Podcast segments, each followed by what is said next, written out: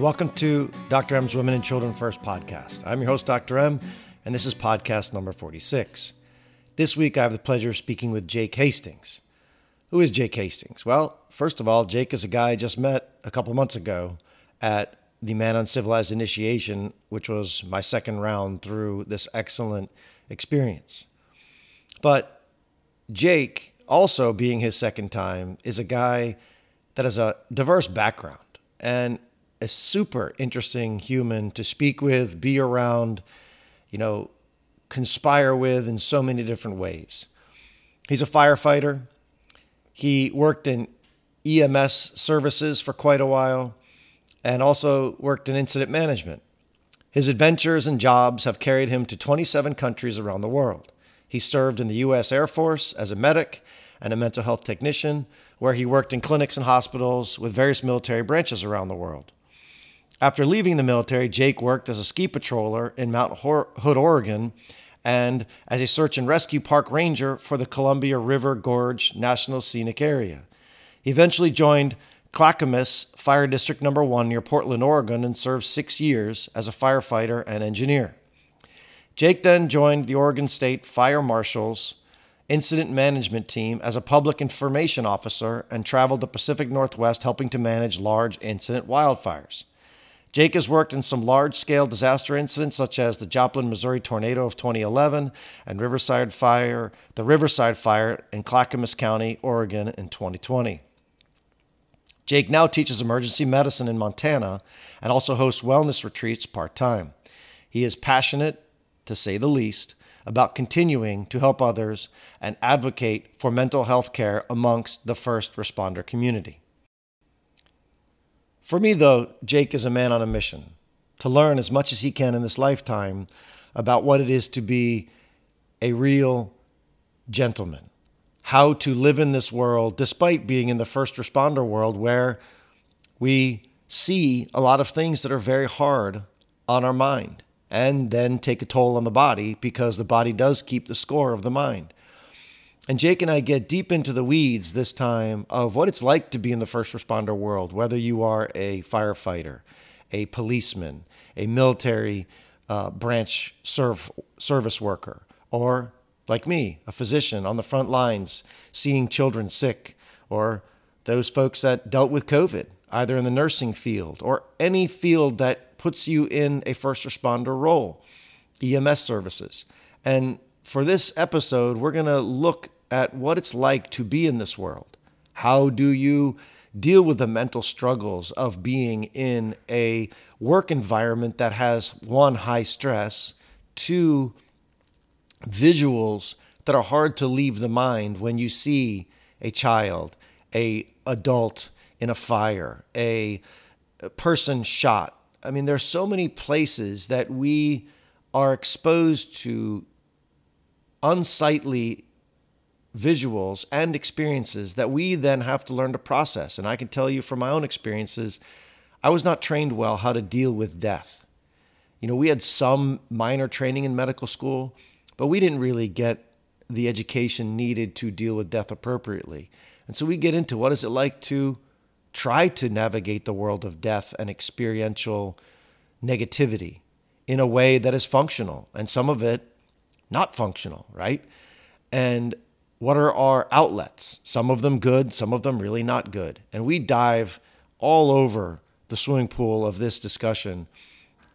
And for me, this is important because for those folks out there who have a relative who's a first responder in any field, this may help you understand some of the things that we do as coping mechanisms, or we have as coping mechanisms, that seem a little strange to the outside world, but to us make sense. And how the Man Uncivilized movement and these initiation events that Jake and I have done twice now have helped us tremendously learn to deal effectively with that which is difficult inside our bodies. And then help us show up better for those around us in a way so that we are less encumbered by that which our bodies are exposed to and our minds are exposed to. So there's sort of the backdrop of where we're going, and we do get all over the map. But let me tell you, Jake is an amazing human. And I'm so thrilled to have him on the show to talk about the collective experiences of the first responders and people like Jake and myself in this world. So, with that, let me introduce you to Jake Hastings. Well, hello, Jake Hastings from Montana. I know you're out there today, and I'm really excited to have you on the show. So, welcome. Thanks, Chris. Appreciate it. It's great to be here. Yeah, it is nice to have you. And so we are fresh off our collective second tour of the Man Uncivilized initiation, where you and I at different times went through it the first round. And now we're going through, we went through it the second round and both came away with some profound differences in our lives. And we're going to get to some of that in a little bit. But before we go there, tell me a little bit about your backstory and, and what, what brought you to this Man Uncivilized movement and, and how you are today. Okay. Yeah, um, Man Uncivilized was fantastic, and I was extremely happy to meet you there because you were one of the most impactful people that I did meet while I was there. Um, my background that kind of took me to that spot is is varied. It's kind of all over the place. So we'll just kind of start from the beginning. Uh, a little bit about me is I'm a former firefighter. I was a firefighter for eight years um, outside of Portland, Oregon. Before that, I worked as a ski patroller. I was a park ranger doing search and rescue as a park ranger. Um, I was a military medic for six years, and I also worked as a mental health technician in an inpatient psychiatric unit in Landstuhl, Germany. So, kind of all over the place as far as career wise goes. Um, ever since I've been an adult, I've been in some kind of uniform. Up until recently, I've been doing uniform services, trying to serve either my country or my local community or all of the above. So, um, with that comes a lot of PTSD and mental health issues in my own personal life. And also looking back at my family's life now that I've learned more, um, I can see that my family have a lot of mental health Ill- illnesses as well. So, A, one being genetic, and B, working in careers that have caused me to have some of my own struggles led me to the point to where I started really seeking alternative medicine in the mental health realm as far as um, looked into psychedelic stuff, going to retreats, opening up, actually being able to ex- express my emotions, which have been suppressed for essentially my entire life. So that is what ultimately led me to going to Man Uncivilized for the first time. Yeah. Yeah, I think, you know, it's it's it's a fascinating to me conversation because when you have 30 guys in a room now, twice for me and twice for you, everybody comes from a different walk of life. The common theme there being that all of us, for some reason, have suppressed emotions that come out sideways with whatever it is in our primary relationships, whether it's work related, whether it's with our spouse, whether it's with our kids, things that we haven't dealt with that, you know, we're told not to worry about. I know, and this is sort of one of the levers I want to pull on big time today for the folks that are in the first responder world, like you and me, either as a pediatrician with kids who are getting sick or as a firefighter watching people trapped in homes or whatever part of your life you dealt with in uniform services, there is this takeaway that the Marlboro man is who we're supposed to be tough and strong and do the job. And for me, it was always moving on to the next patient, even though I hadn't really reconciled with what I'd just seen. Residency, med school, seven years, nothing in the training, nothing to say, hey, buddy, slow down, deal with this. And so that was one of the things that I noticed uh, as a commonality, as a thread throughout this experience. And I know for the folks listening, if you are, you know, in this first responder world, you could probably understand this or married to somebody who's in that world, you can understand this reality. So let's go back to your first trip through Man Uncivilized if you want. And let's sort of talk about what what that was like for you in the sense of you're just starting to sort of unlock this chest of emotions and things that were suppressed and unknown. Yeah, definitely. And um, I love that doing this podcast interview now, I can just be open and free with all of this for years. I wasn't able to express any of this. I came from the land of Marlboro Man. I literally grew up as a ranch kid, cowboy kid in Texas with an extremely uh, demanding dad um, I also have a special needs older brother. He's fairly severely autistic. So there was a lot of dynamics growing up with that. Um, fast forward, working all of the uniformed services jobs, there was no way that you could talk about emotions. It was all suppression. Just like you said, you know, the seven years that you were going through residency and med school and all that kind of stuff, it is constantly just move on, move on. And an issue that I see in the mental health world and the first responder world in general is that most mental health providers, they mean well. They really do want to help. They really want to help first responders and veterans um, the issues that I see with that is that there's a lot of goodwill and ideas, but from people who don't know what it's like to actually do the jobs. There are very few mental health providers that came from the world of first response or the med field or working with trauma day in and day out that have moved on to become mental health professionals. So that shortage creates an issue.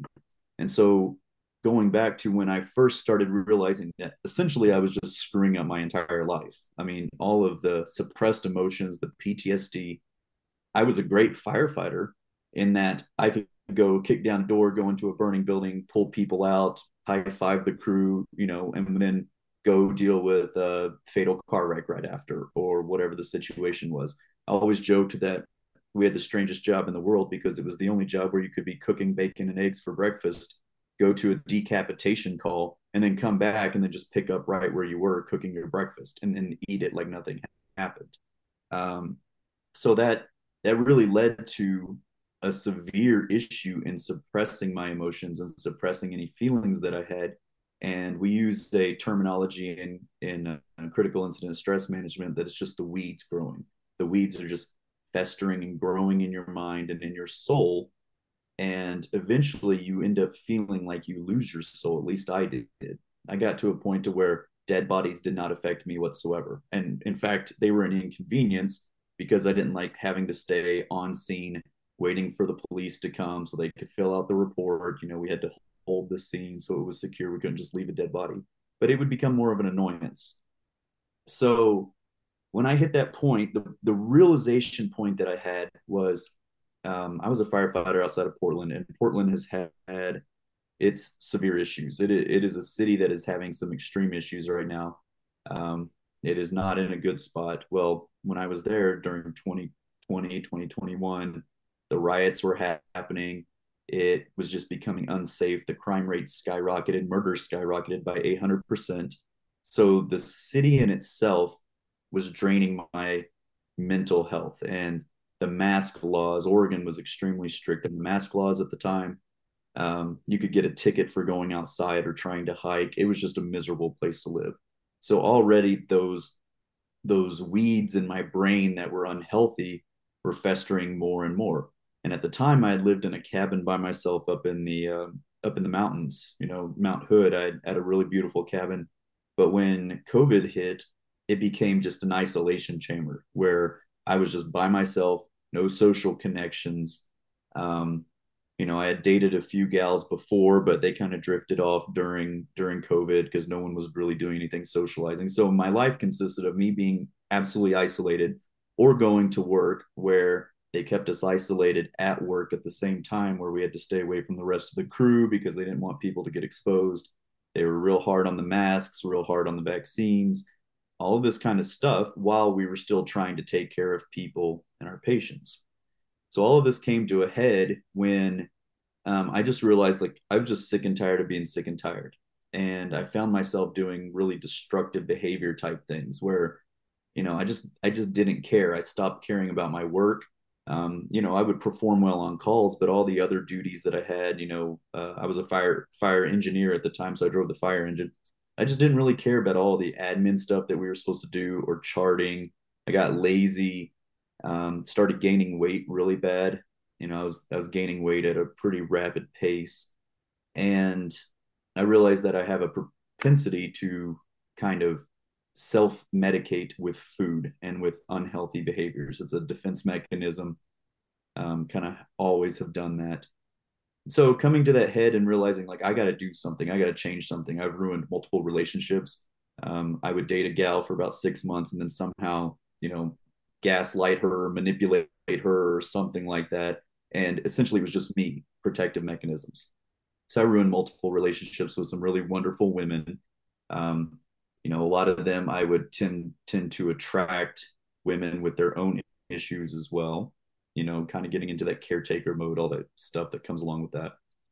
But I was more or less at the end of the, my my rope. I've never been suicidal, but I have a tendency to, want to disappear, where I will just pack a bag and leave and just vanish. I um, I've traveled 26 countries. I love traveling. I'm very comfortable in different cultures and situations. And I lived in a lot of third world countries where I just love it because it's kind of the wild west without a lot of laws.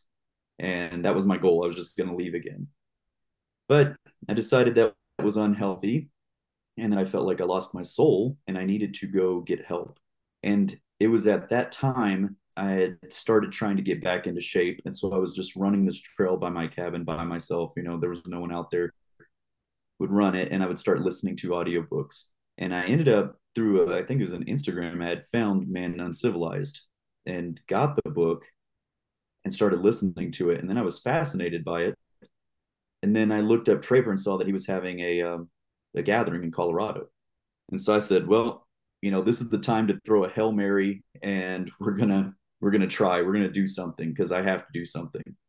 And at the time, I thought it was pretty expensive, but I said, you know what? I'm not going to invest myself in this unless I spend the money to do it. Because if I spend the money to do it and I just go and I don't really research anything and I just say, you're here, you know, talking to myself, you're here, you're here to do the work um, and just accept anything as it comes along. So I did. So off I went to Colorado and it scared me to death the first day sitting there on the couch, I remember having a pillow, kind of holding a pillow as a comfort mechanism and dealing with these guys talking about emotions and deep somatic breathing and stress responses and just very supportive guys, which I'd never been really used to, not in an emotional way. Been used to kind of having that, hey, I got your back because we're firefighters or we're military, but not in a hey it's okay to cry or it's okay to be stressed out or that you know you're just not doing well in life. This was the first exposure that i ever had to that and that's what kicked off my journey with man uncivilized. Yeah boy i could pull on 30 levers there let, let me just touch on a couple things right so for the listeners what you're hearing is an, a story from an honorable gentleman who went into the world with all the best ideas be a first responder, help others, heal others. And through the struggles that all of us go through, we start to find ways to, the words were stated, self medicate, you know, through food, lone wolf it. We're good at being the man who can run away and go climb a mountain, visit countries. Um, you know, and and unfortunately, some of that stuff lends itself to being lonely right? And that loneliness of being the lone wolf. I am the same. When i when stuff doesn't go well for me i disappear. I go into the mountains with my headphones on and i climb mountaintops. So i i, I feel that entirely in my bones when you say that. But i also want to pull on another level the annoyance of death people listening to this may think that is so crass. It is not. I want everybody here when he says the annoyance of death, when when when Jake is sitting here saying that, that is an unbelievably distant point in our existence that we're able to be annoyed by death because it's an inconvenience because our lives are so upside down seeing the same thing over and over again and we can't even hold our normal selves there. For me in medicine it's the jokes. You know the doctors who laugh about cases, right? We do this. It's an uncomfortable situation, but we almost do it as a pop off valve for the stress that we're all going through because none of us know how to deal with this, right? And so I totally feel you in there. And thank you for being honest and vulnerable because every first responder out there has some form of this.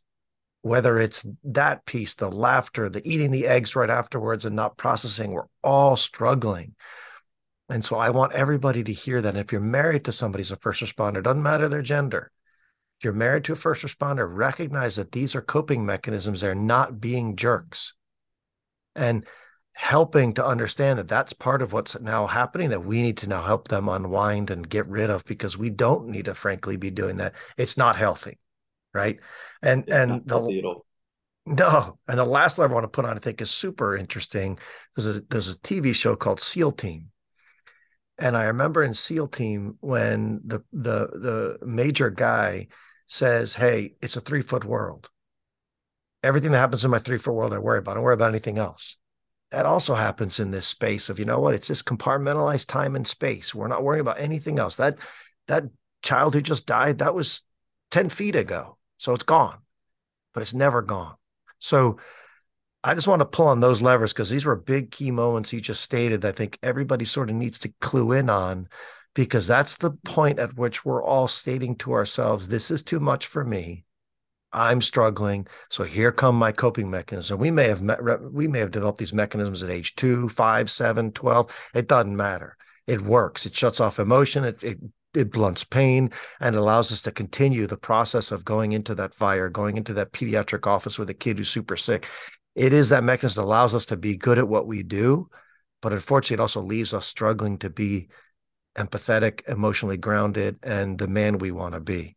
So now that we've sort of talked about that, what in that first one, what parts of you cracked open if you're willing to go there? And I'll sort of touch on mine too. Like I I came in there completely unknowing and things did crack for me.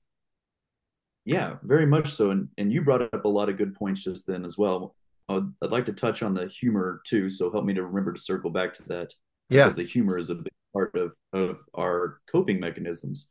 But the the things that cracked open for me when I was at the first Man Uncivilized, uh, we were at a, a lodge in Jefferson, Colorado, and just a beautiful scenery, you know, just a lot of deer and things, and it was just kind of serene. But the biggest one for me was because this was right on the tail end of COVID, and some of the other states did not get drug on as long as Oregon did. Oregon was one of those persistent ones. Uh, whatever the listeners' political views are, uh, this is beside that. I can just tell from from experiencing firsthand. They locked the state down and they kept it locked down for a very long time, and they being the governor of Oregon at, at that time, and it was intense. It was unhealthy. It was unhealthy for everybody involved.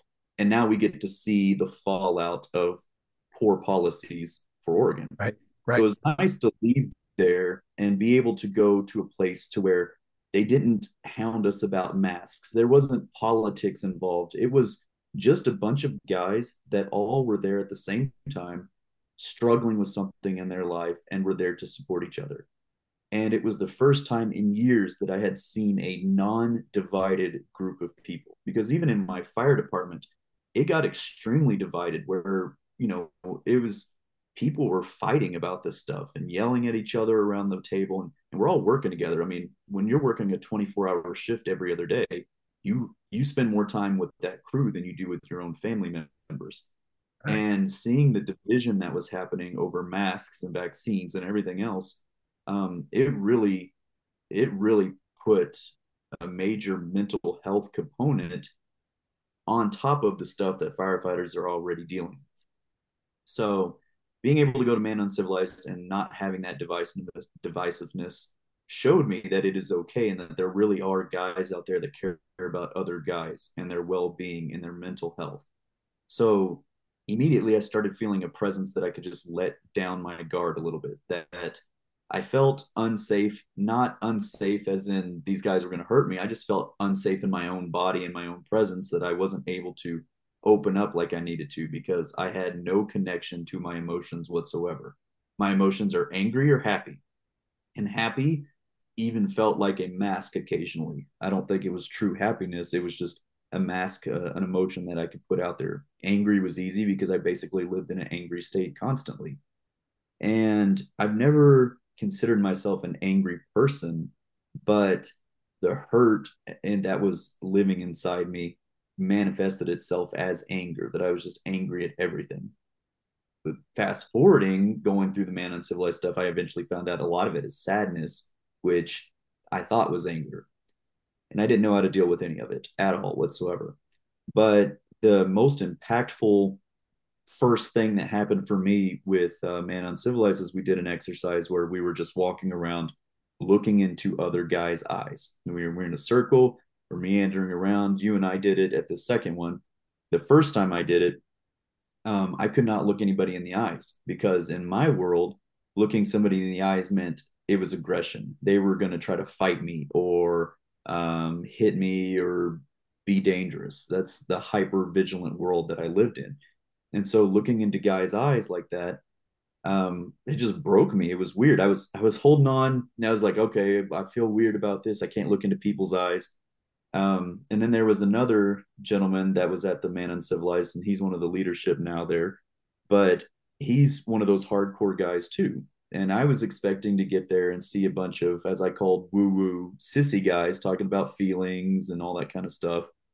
And then I meet Dave and then um, felt safe around Dave. You know, he, he's a former cop, he was a firefighter, he was a military guy, um, and just kind of a brick house of a dude, you know, tattoos all over the place. And he was there working through it all with me. And he showed me that it was okay to be vulnerable and to just let down my guard and that he was there to support me. And I really connected with him because that was the first time anybody like me, in my mind, was able to show me the way that this is okay.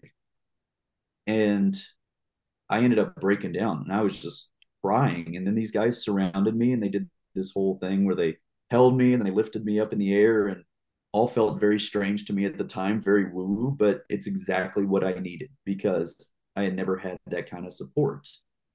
And through the rest of the week, I felt myself opening up more and more and more. And I ended up discovering that I had the ability in me to also open up to other people and support them as well. A lot of it's defense mechanism. I now know that because the savior part of me or the hero part of me wants to be there for other people and it's a good way to deflect my own feelings by being there for others. And then you and i experienced a lot of this with some of the exercises that we had together in the second one that we right. both wanted to be heroes for each other. Right. And understanding that that's a, a defense mechanism in in of itself was a really deep realization for me that i can still help people but I can't ignore what's happening with me. And now, um, going back to the humor part of it that you were talking about, I do improv comedy and I have my own comedy show and I do improv classes. And I actually talk a lot about the dark humor and using comedy in the first response world and the medical world with medical personnel as a way to pull out those weeds that are growing in your brain you know being able to talk about this stuff in a safe manner in, in that it's very healthy it's very therapeutic and it's not for the general civilians to hear. And i'm sure there's a lot of people that are not medical personnel or not first responders listening to your podcast and they have to realize that sometimes it's not for them. The the dark humor is for the medical personnel that are dealing with it because I barely knew you when we met at the second one, but you and I had a common ground in that we could talk about this stuff. And if you made a morbid joke about a dead person, I would get it. I wouldn't think, oh, this guy's a morbid serial killer. That's just your way of of exercising therapy and getting it out of your mind because we see some traumatic, horrendous stuff.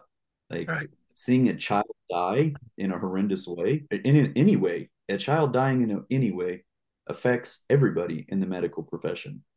And the only way that some people know how to get it out is is to joke about it because you can't just stop your shift. If you have a kid die and you're on a 12 hour, 16 hour, however long you work, a 24 hour shift, you can't just stop right there and go to a mental health professional and tell them about it because you probably have six other kids waiting to be seen at the time. Right. And so it was the same with me is there was no way to just hmm. leave being on shift and to go seek help. And that's the problem with the, the mental health world right now is that is the leading thought process and a lot of mental health therapists that work with first responders in that like if you see something traumatic you should be off shift. You should go talk to somebody. You should be around your family. Well that's not the case because they don't understand how the job actually works. They're you, you're not afforded the chance to just leave and it's even worse now because the whole medical world is shorthanded. They're all burned out. And so you just keep rolling through to the next one, to the next one, to the next one, to the point to where you have compounded post-traumatic stress disorder and it starts to physiologically affect you.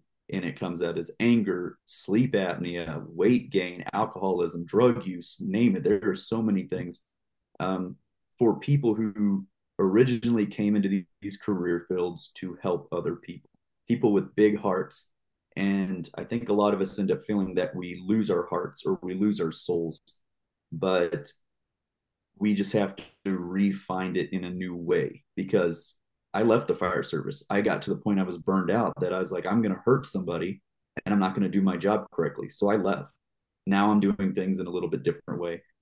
But encouraging people to get that help, get a counselor, and find the right one. It took me years to find the right counselor. I went through five different counselors, and there was one I was sitting across from, some mental health grad, probably, you know, two years into doing mental health work. And I'm sitting there basically verbally vomiting all over this person and telling them about the horrendous stuff I've seen. I was talking about a decapitation, you know, or I had brain matter all over me at one point.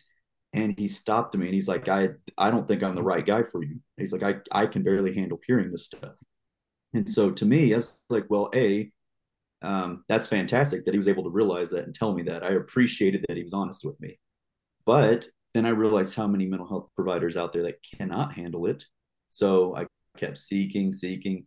Then I found a counselor. He's a 30 year special forces chaplain in the army. The guy's been there, done it, understands what I'm going through.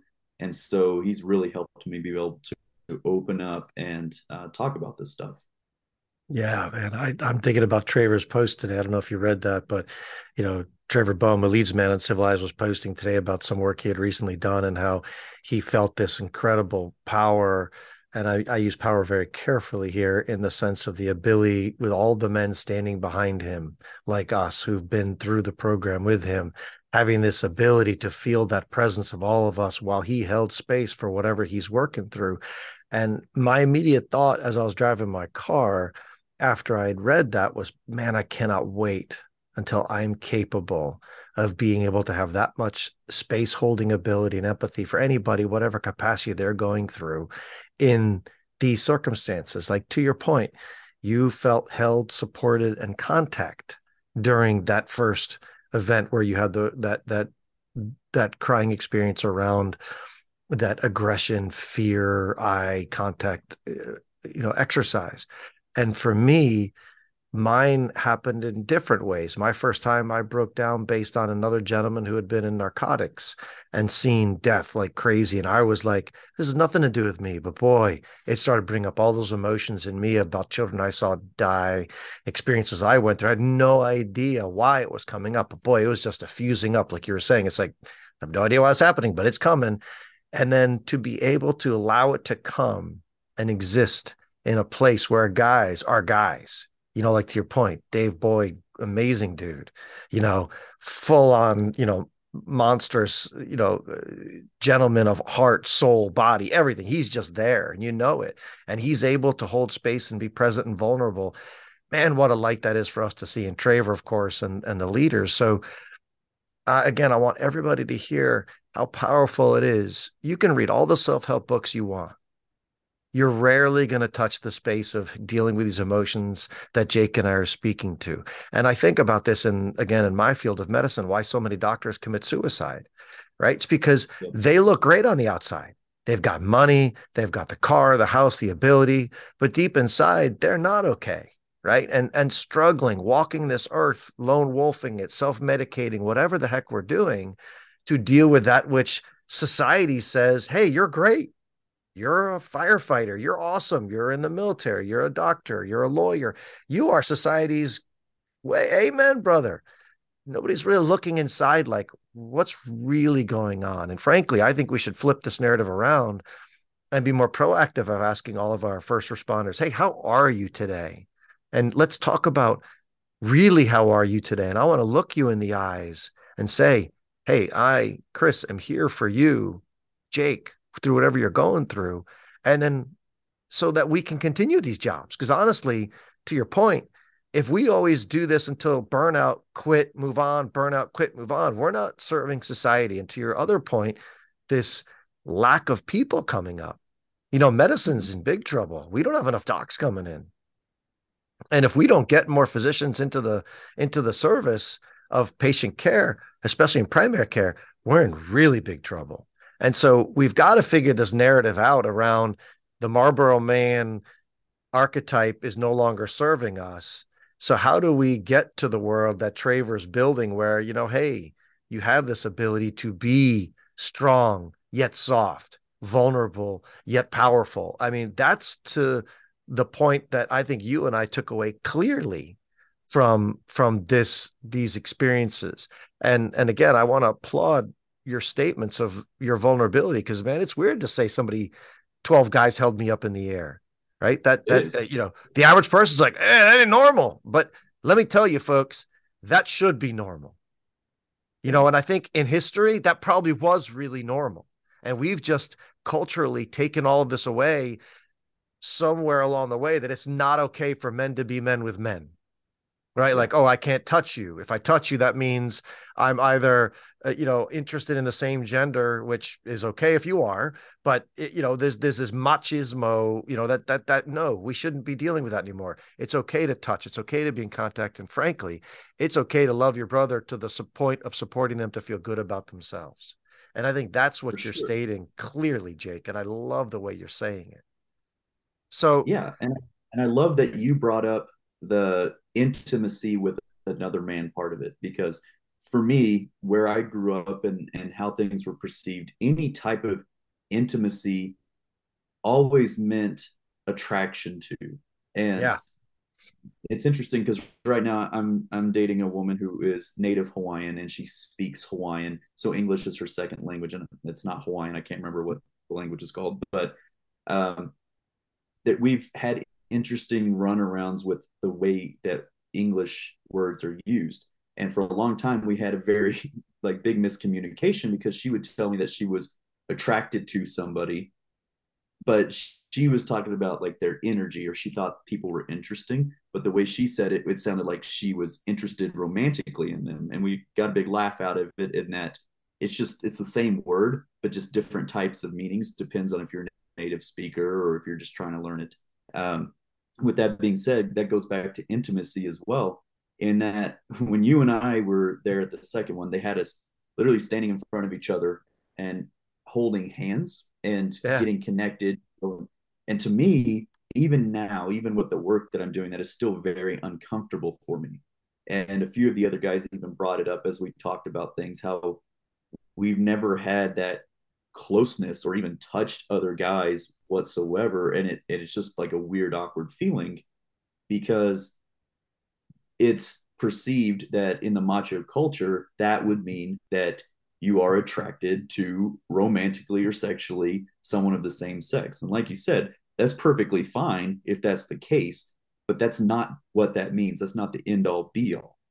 And that guys can hug each other or guy you know like you can just put your hand on somebody's shoulder to support them or you can as a group lift somebody up in a therapeutic setting and it, doesn't mean anything except for guys supporting guys. And women have always been pretty good with that because women are in my in my opinion in my experience are, are a lot more open to touching each other hugging being the more as i call them the touchy feely creatures whereas all of a sudden why do men not need that type of stuff either? We we still have the whole hierarchy of needs and that there's the need for human touch with human development and i think just the closeness and the intimacy especially if you don't have a father in your life who did that kind of stuff with you which i would venture to guess there is some absurd high statistic of people that are in our type of career fields that don't have really good connections, intimate connections with their fathers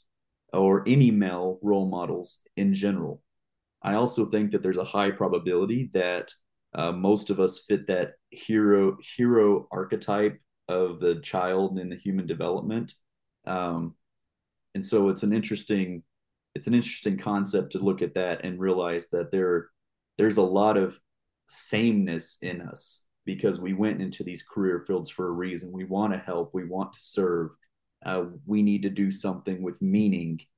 And to the point, it's our own detriment. We get to the point, and you talked about suicide. I mean, nobody talks about doctor suicide. That is one of those statistics that no one really ever brings up because a lot of the nation, a lot of the world has this idea that, yeah, doctors haven't made, just like you said. Doctors are sitting on top of the world. They got all this money blah, blah, blah. Same with firefighters. It was the dream career. And I worked at one of those dream fire departments where people would leave and commute from different parts of the United States just to work there. I mean, they would fly from Vegas and stuff just to work in my fire department.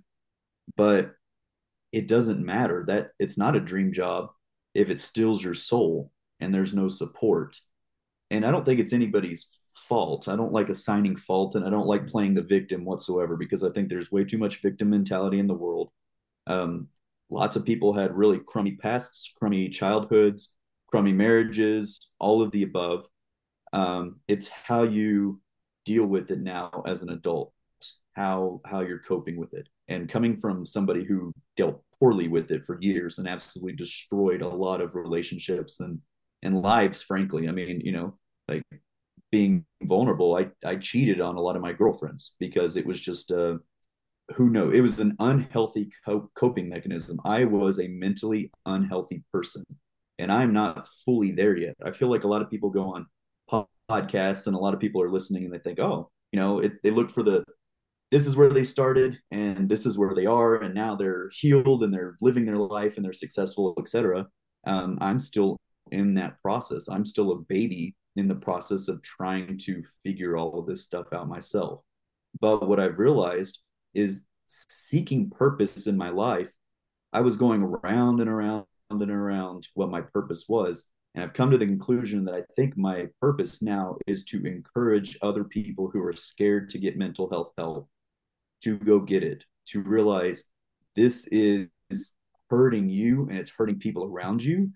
And a lot of it's not fair. But even if life is unfair, don't assume a victim mentality because then you'll just get in the death spiral where that's where the alcoholism comes in and then that's where the the DUIs come in. And then before you know it you've lost your license you're in rehab or you've been to jail or you've beat your spouse or your children.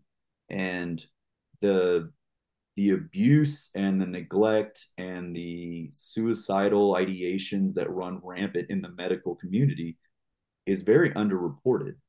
And i think that the statistics do everybody injustice because even with the critical incident stress management classes that I've been to, they combine all of the suicidal uh, statistics together. So they're combining the statistics of a 98 year old who is just tired of living in pain and swallows a bunch of his pain pills. They compare, they put that in the same realm as a 22 year old police officer who kills himself.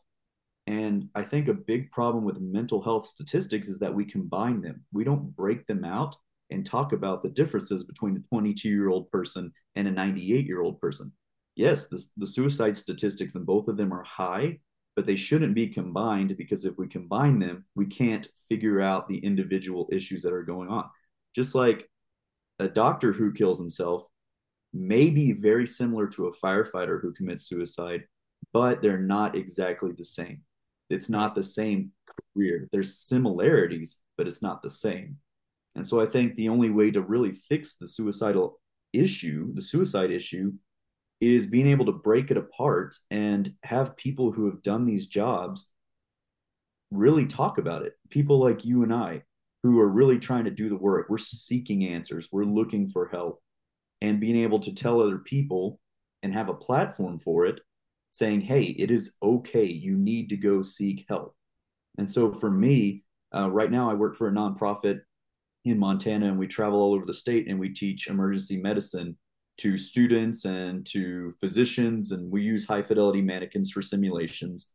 But now, after I'm done with the class during the debriefing, I always try to put in a part where I talk about my experiences and especially for the new students. I tell them, look, you're coming in the hills of COVID. You're going to be working with a lot of burned out medical providers, and a lot of your preceptors are going to be burned out, and they're not going to be giving it their all. And I tell them, I said, this career can be very, very long. It can also beat you up and spit you out. And, and that's just how it is. I say, if you develop good habits now, you get mental health help now, you take your time off as you need to, you talk to each other, you talk about these issues, you're going to have a better career and you're going to be able to help more people because they don't understand. You know, as new students, you have no understand. You know, when I was going to fire academy, I was like, yeah, this is cool. You know, I felt like I got selected for a pro sports team and everything was going to be grand. And then fast forward six years, I literally step over bodies, just checking my watch, wondering what time lunch was. You right. know, and and that happens with everybody. The nursing career field is really getting hammered right now. Um, they're just yeah. struggling to find EMTs and paramedics. It is such a problem in Montana at this moment that they are worried that they're going to have to shut down uh, EMS services, ambulances, and things. And there will be major parts of the state uncovered. Same with nursing facilities. Talk about the forgotten world of COVID. The burnout that happened in the nursing facilities and the long term elderly care facilities, they're literally closing them at a drastic rate right now across the United States. Where's all of our old people going to go? And now the baby boomer generation is all there. They're all getting older. They all need help.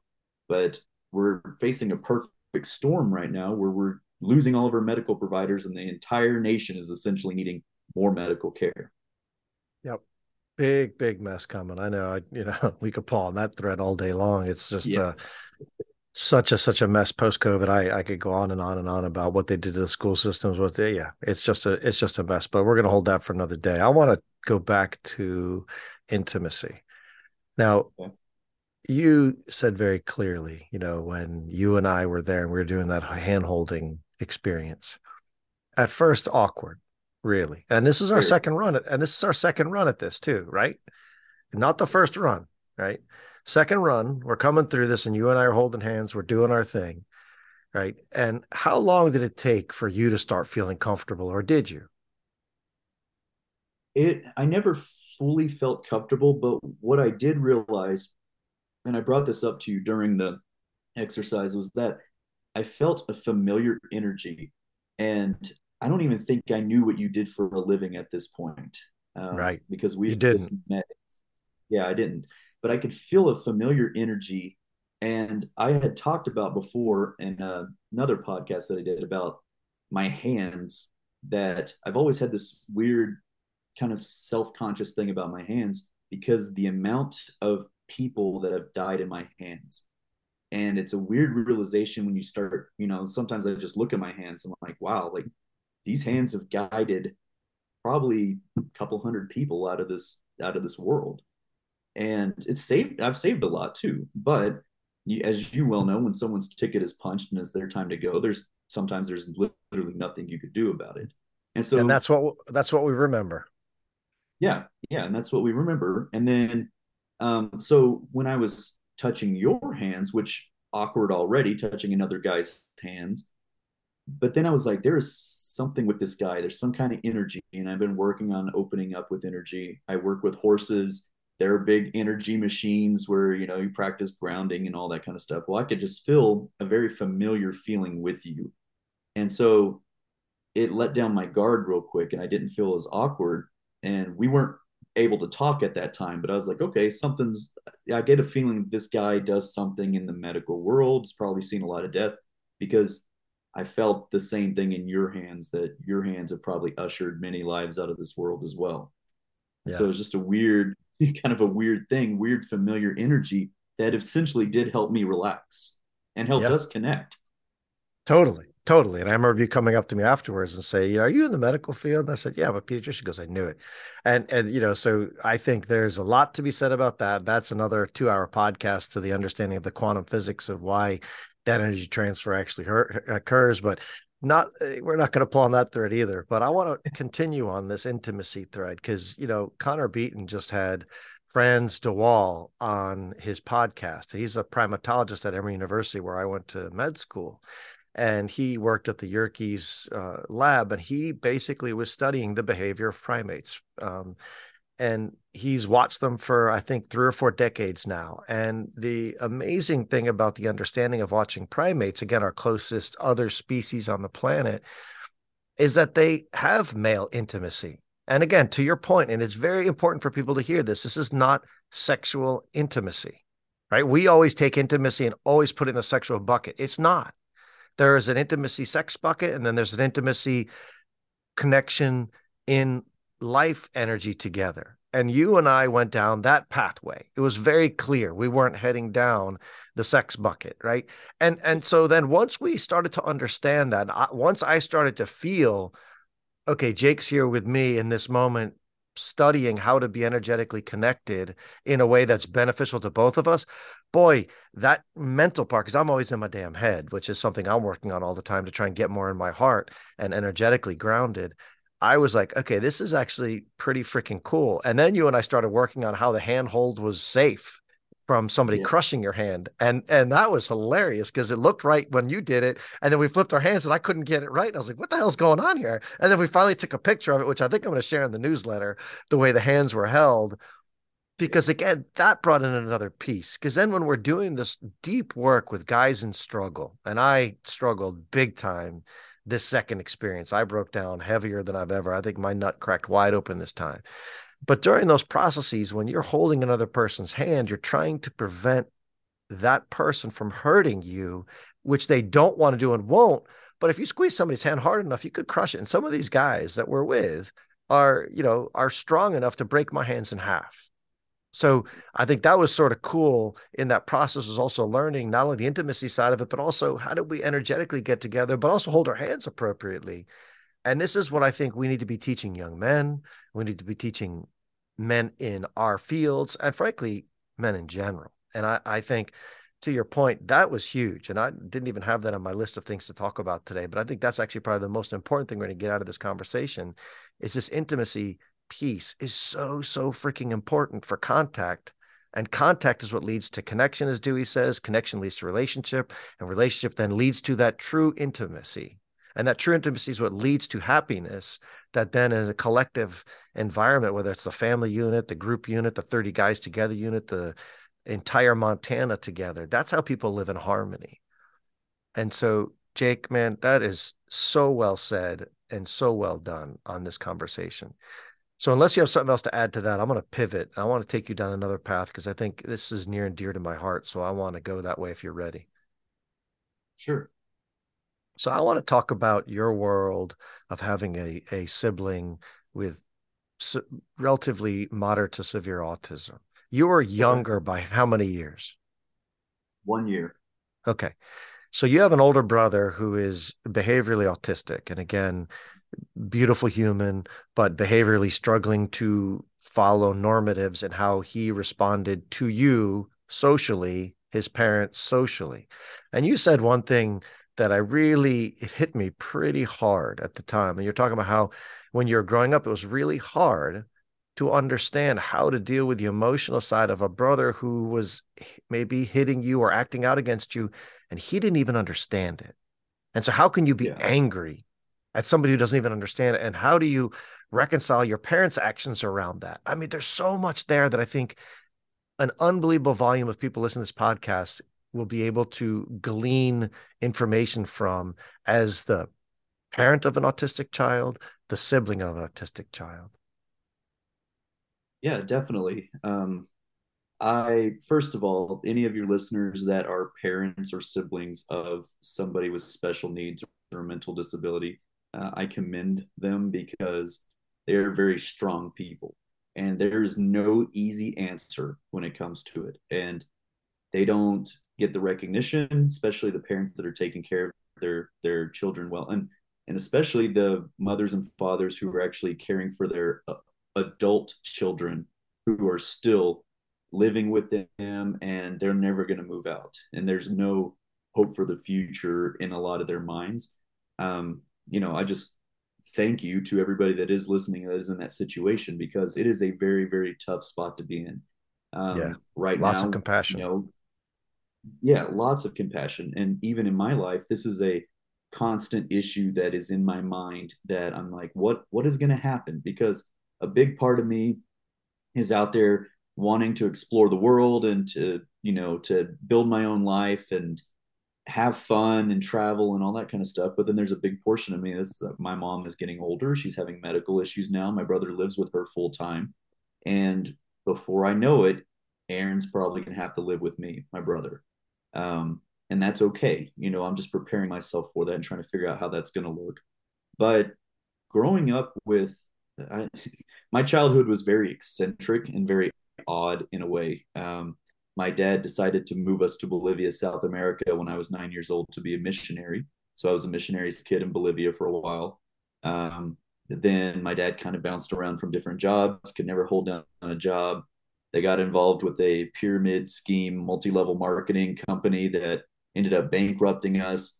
We lost the house. My dad split. Um, you know, just a lot of a lot of stuff that, that went on at very vulnerable human developmental times, right around the age of like 13. So a lot of the stuff I have now as an adult comes from that time and i'm very interested in the human development side and like the child development side of the world as well because i've been working through it but from the autism side of it with my older brother there's a lot of stuff that he didn't get as well because none of us were really getting and it was chaos and it wasn't really anybody's fault like i said i don't like to assume a victim mentality my parents were extremely young when they had us their first kid was severely autistic they didn't know what they were doing. They were trying their best and they made it last together as long as they could. But my parents were never a good match. They should have never been together. It was just kind of a fluke, you know, one one night stand that ended up being a 16 year stand because children were involved at this point. But um, you know, dealing with a father who was absent and left and wasn't in our life for a while. Um, you know, like I said, a lot of mental health issues run through my family in general. But living with my brother and learning to communicate with him and because he's not able to verbally communicate a lot of the things that he's trying to communicate he can talk but he just cannot form his thoughts properly. And so a lot of it is just non-verbal communication. And out of anybody on this planet i can speak and we call it aaronese his name's aaron so aaronese is his own language that he kind of speaks. He's hard to understand when he speaks to people. He has a bad stutter. He has a raised palate, so he can't form his words correctly. But just learning who he was and how he is and things he likes and dislikes. And sometimes I just sit there, even now, if I'm around him, and I'll just watch him. He won't know I'm watching him. I'm just like, what is Aaron thinking right now? What is what is he? What's going on with his life? Um, he has gotten a lot better. It's interesting to see. The older he gets, it's almost like his brain is developing now. So for, for a long time, he was probably at a four year old level. Now I would say he's probably seven year old level, eight year old level. So st- stuff is changing. He's developing a sense of humor. Sometimes he says the most off the wall random thing that is in context for humor, and it's really funny. And so he's just developing a lot slower, but a lot of it has to do with the therapeutic horse work. He now uh, is taking riding lessons. He's working with someone who has therapeutic horses he has a job where he works in the barn and he cleans up the barn and he brushes the horse. And having a steady routine that he does and that he can look forward to has been the best thing for him because he's got something that he can do because he's still an adult. He's still a male in his he's a grown man in his mind. So he wants that independence and he wants to have a job like everybody else and he doesn't want to be different. And he we've tried to explain to him kind of autism, but he also has some, it's basically autism NOS, not otherwise specified. He's got some brain damage from a car accident when he was an infant. There's just a myriad of things going on. Um, I think the vaccinations for when we moved to Bolivia had a lot to do with it. But once again, this is anecdotal. I'm not a doctor or a scientist, but you know, kind of aligned. The time frame kind of aligned. He seemed to get more severely autistic after those vaccines when we moved to Bolivia because we had to have a whole myriad of them going to a third world country like that. But now, where he's at, uh, he's always just been a very caring person. He also does not hold grudges. He doesn't have the ability to hold a grudge, which is absolutely incredible. And I like to say all the time that I wish I was more like Aaron when it comes to things like that. Like, I wish I was as kind as him. He is the most present person. He can make a Buddhist monk blush because Aaron is so present when he's there. He just whoever he's with, he's just there with them. He doesn't care about anything else. He's not thinking ahead for the future. He's not thinking about the past. He's just thinking of whatever's happening right there. And that's how he lives his life. So there's a lot of really strong qualities that he have that he has that I find really incredible. But going back to what you were talking about as real young children, um, through the work that I've done and through some of the somatic breathing stuff and some of the psychedelic treatment that I've done for PTSD, a lot of my memories come back from my childhood, which up until really recently, when I started doing this work, I had no recollection of my childhood, like below nine years old. Um, there's a lot of trauma that is there, a lot of stuff that happened, and it's starting to slowly come back in memories occasionally, and some of them are really tough.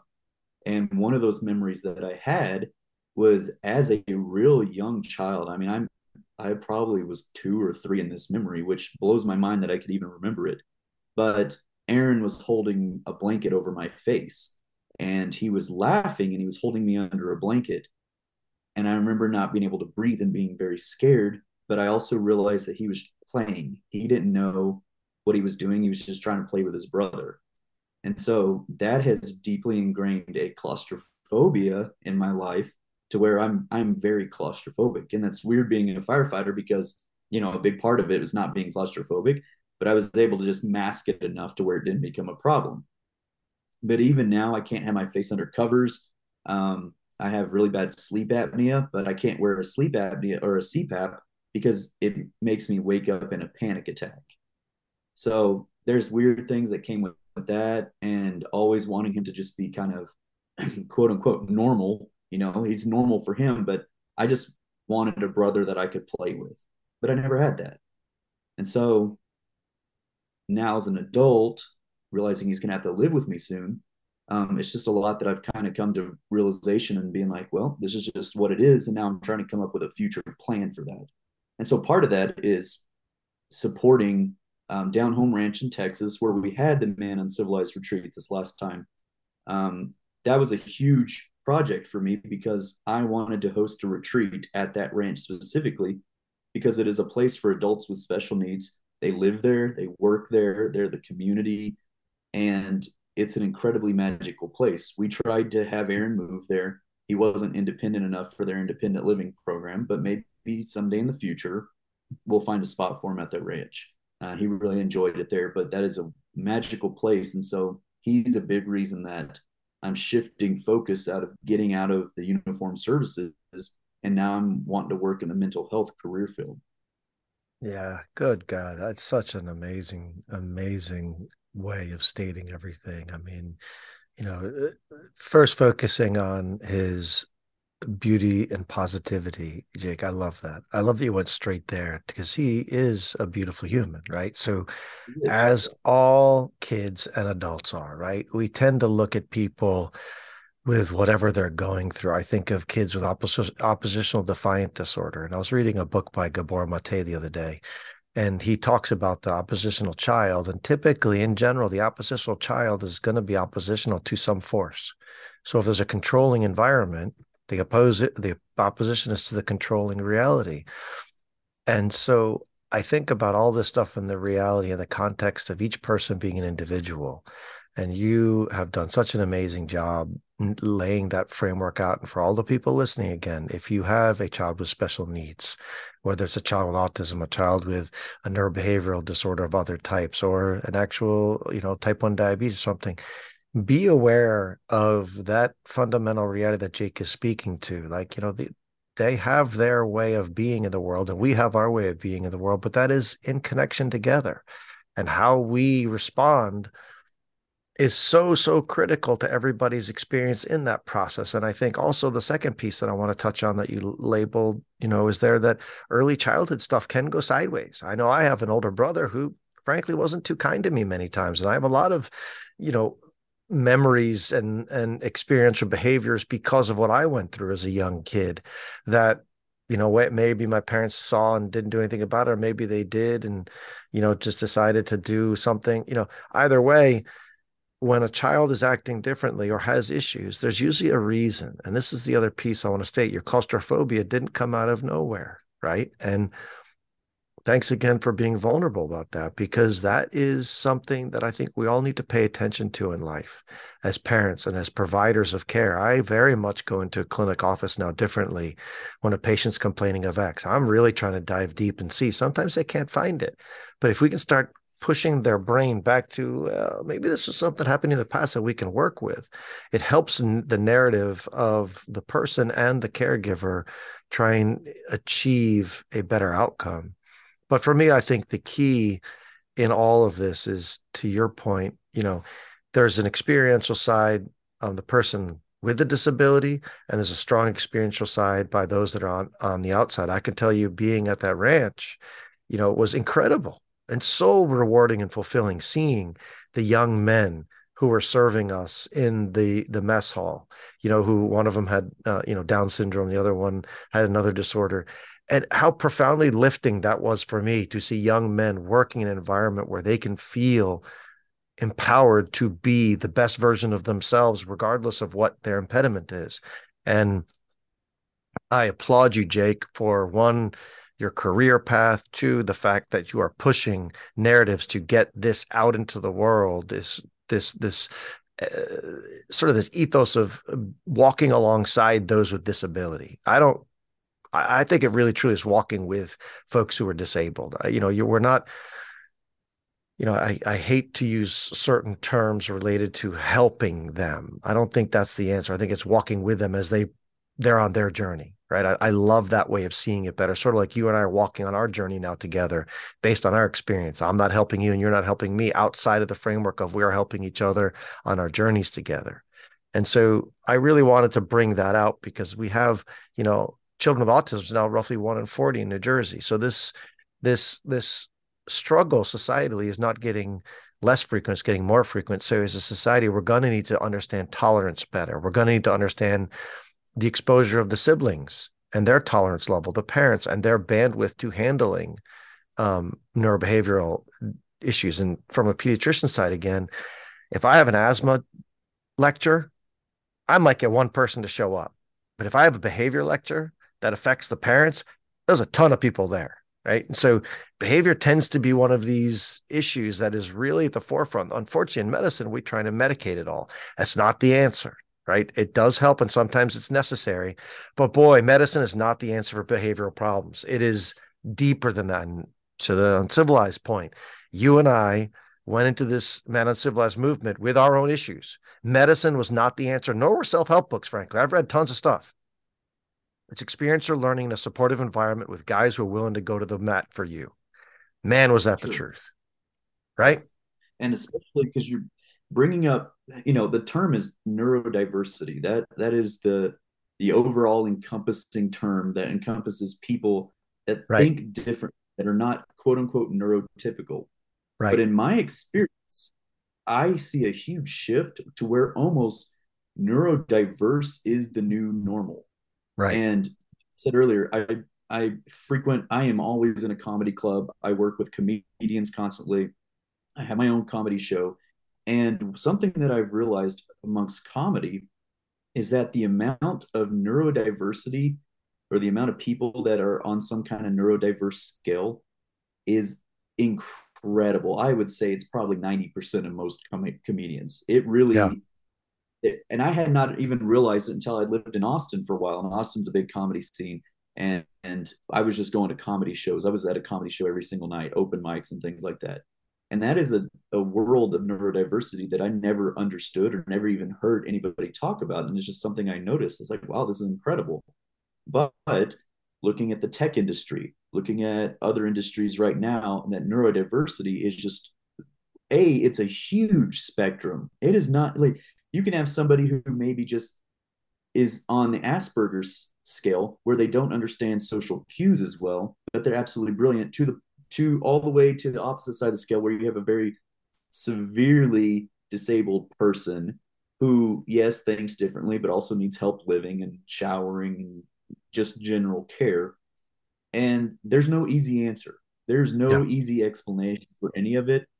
I, I feel like nowadays there's a lot of push to just put blanket statements over everything and label people um, the trans community is an is a very interesting one that I've noticed because I have some trans friends, and this is one of those strings we could pull on forever as well. But uh, essentially, I grew up thinking that the LGBTQ community was the enemy because of how I grew up in the super Southern Baptist conservative ranching way of Texas. Uh, now working with a lot of them, a lot of the people in that community, and then they're a big part of my show as well. I realized that a lot of people in the LGBTQ community are just looking for a way to belong, and they're actually neurodiverse. And I have some friends that are just very open about being autistic.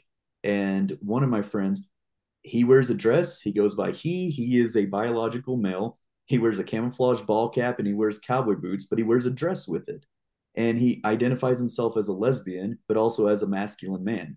It's all over the place. There's no rhyme or reason to how he identifies himself, but he is very open about being autistic and that he just essentially felt on the outside growing up because he came from a very horrendous childhood as well. Now he lives in a in a low income housing and he's on government stipends, etc. But he's an advocate for the LGBTQ community because it is such a neurodiverse place that I believe he was just looking for a place to fit in and they felt on the outside already. So to them, this is a way to fit in. Yep. so I think there's a lot of hatred and a lot of animosity, especially right now with what's going on in the world and the drag shows and all this different kind of stuff to the point to where since I've traveled and I know a lot more people, I've I've given up on the whole two party, you know, political system. I just care about people. I right. just love people and I try to see past all of these divisive issues that are being pushed on us. In my opinion, is through media and it's very selective and it's very directed to divide Americans. And I'm just specifically talking about Americans right now but it's a very divided community. When in reality, if you looked at my older brother, he wears a camouflage hat. He's always wearing cowboy boots. He even has a Trump hat because somebody gave it to him. Well, people just judge him right away a lot that he's a MAGA extremist. And he has no idea about any of that. Somebody gave him that hat and somebody gave him a gift so he likes to wear it. And he likes to wear his camouflage because he likes to go hunting. And on the other side of the spectrum, my other friend who is wearing the dress and all this kind of stuff would would claim he's very liberal because that's the party that he t- typically goes with, you know, because they're very accepting of the trans community. He's really no different than my brother. Like it's just they're just trying to fit in, and humans in general want to belong. We need tribes, we need kindness, we need love, we want to love people. And humans are just humans. We're not that different from each other.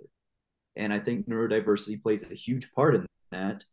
And I think the world could benefit from people having grace and forgiveness for each other and not being so hateful in general and just realizing like people are just people.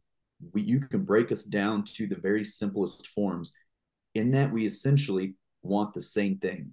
We all want to be loved. We want to show love. We want to have family. We want to have people around us. And we we just want the freedom to express ourselves however that looks.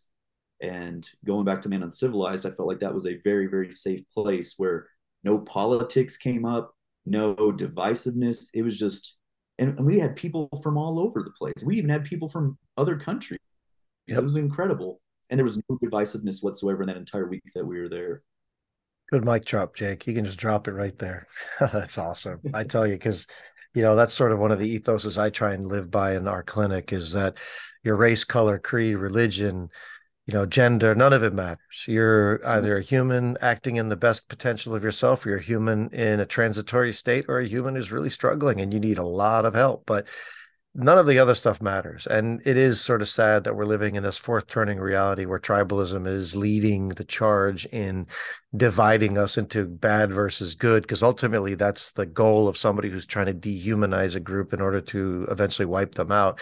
We're not doing that. We're going to fight that tooth and nail. This podcast, as we're talking right now, this is getting that out in the world to fight that reality. And you know pediatrics we'll get there eventually with uh, the terminology you know neuro neurobiological diversity is the is the term of the day coming and i i think that is the right answer because frankly biodiversity is the key to human health right sort of like the biodiversity of the rainforests the biodiversity of the human microbiome so biodiversity of the brain makes complete sense and for those listening again connor beaton's podcast with uh, frans de waal gets into a lot of this stuff about primates and gender and primates and this reality that we believe one group is better than another is garbage. And I think it's very good for us to start listening to more people in the scientific realm coming up with better ideological arguments for what we should be doing. So, Jake, I do applaud that entirely. And I agree 100% with what you're saying.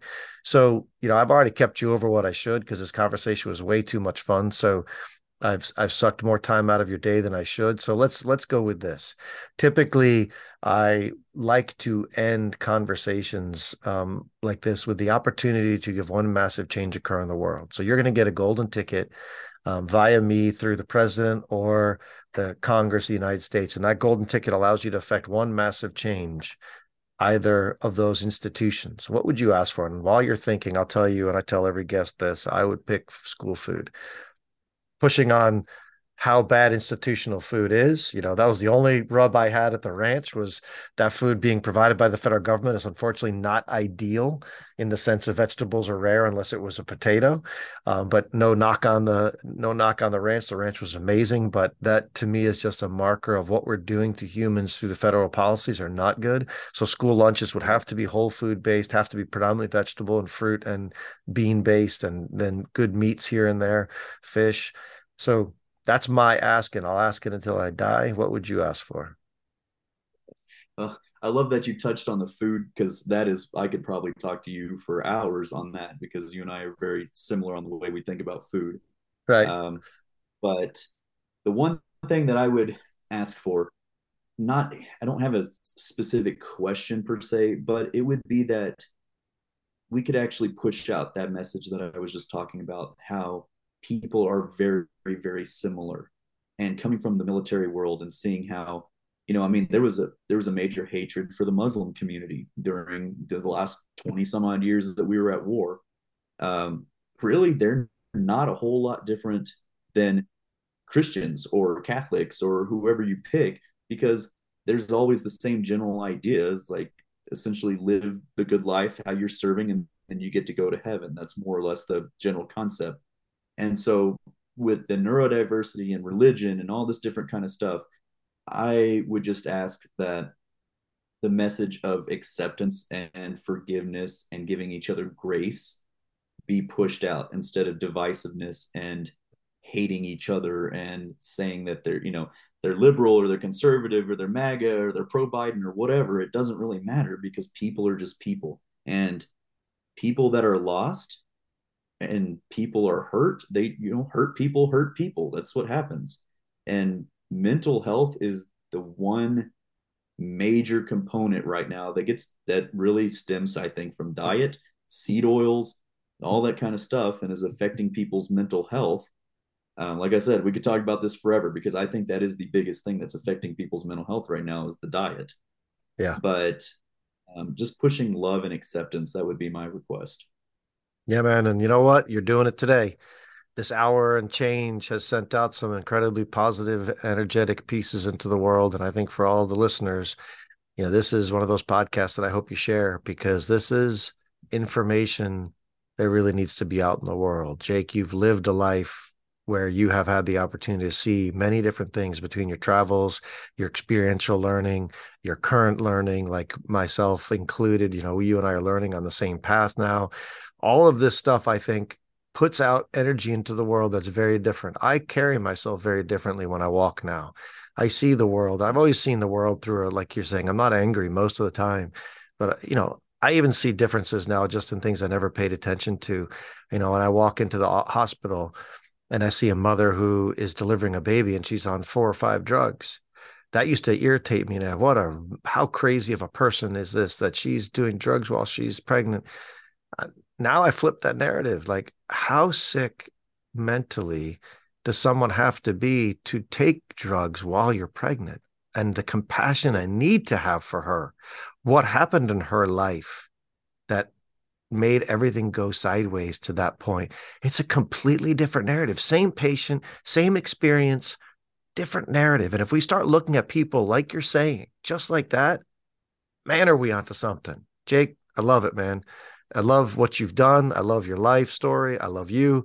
Appreciate all you've done, you know, this past month and, you know, in a connection with me, this podcast. So, hey, brother, appreciate everything. I appreciate you. Thank you very much for having me on the podcast. It's my pleasure, brother. Take care. Well, I hope you thoroughly enjoyed that as much as I did. You know, to dive deep into these conversations that touch all of us at our souls is worthy of our time. Jake is such an admirable human that the conversation was so free flowing and so easy that I I find this to be so heartwarming to have had the time to spend with him in conversation around these topics. It is very clear that we have a lot of work to do in society to help all of those folks on the front lines, especially post COVID, to obtain the knowledge and information that will allow them to mitigate the risk of exposure to these tough experiences in life related to first responder activity, and then how we can learn to deal with these experiences, leave us in a better place to exist within the framework of our local environment, our homes, with our children, our wives, our spouses of any position, and effectively continue in the job. As we stated, a lot of guys in first responder world and a lot of women in the first responder world have to leave the job because of the stresses. That's not good for society because we need folks doing the job of the first responder, wherever that is, wherever that finds that person. And so we need to learn to do a better job as a society of helping those individuals on the front lines deal with the stresses in a way that's functional for them mentally and physically so they can continue on in the job that they chose as a passion and a love. And Jake is doing the work here, right? On a personal level and on a employment based level. Personally, I've been on a deep dive and journey to figure out what is it like to maintain my sense of self throughout these experiences that I find myself struggling with at times. Jake's vulnerability is admirable. I absolutely love the fact that he is able to share because I think it's good for him and good for all of us to learn what each other has gone through and what that experience can help another see what they need to learn and deal with and move on through. Personally, I have found so many parallels in my lives to individuals that I've met along my path, and specifically at the Man Uncivilized initiation, meeting 30 men each time who have their work cut out for them. But boy, are they on the charge and the movement and the decision and the brotherhood and the just sheer strength and willpower to not fall prey to these stressors, right? And that is a key of any human. How do we deal with that which we've struggled with in a positive and effective way and not allow it to turn into these vices of dysfunction that we see all over society alcohol, drugs, sex, work addiction, you know, spousal dysfunction, being dysfunctional to your children because you're stressed when you come home from work. These are not okay. Never will be, never have been. And the archetype of the Marlboro man needs to go away where it is the strong man only without that sensitive side, that that that feminine essence that allows us to be soft and allows us to be the best versions of ourselves as men when we come home. And I think Jake, as well as all of the men that I've met along this path, exemplify the work ethic, the desire, the the ethos of I am not going to fall prey to that which hurts others. And that's a beautiful thing. And for that, I thank Jake for his time and his effort in this world and every other man out there, and woman for that matter, doing the work specifically related to being present moment with whoever they're involved with in a way that is relational, safe, guiding, and frankly beautiful. So I'll leave you with that. I hope you enjoyed this conversation. I thoroughly did. I love this guy. He he is somebody I will stay in touch with for the rest of my existence. So, with that, I leave you as always. Hug those kids. Have a fabulous day.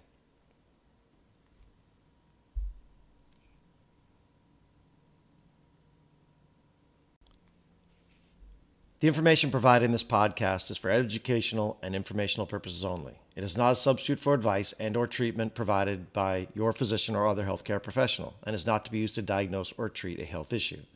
This podcast does not constitute the development of any sort of provider patient relationship. Have a great day.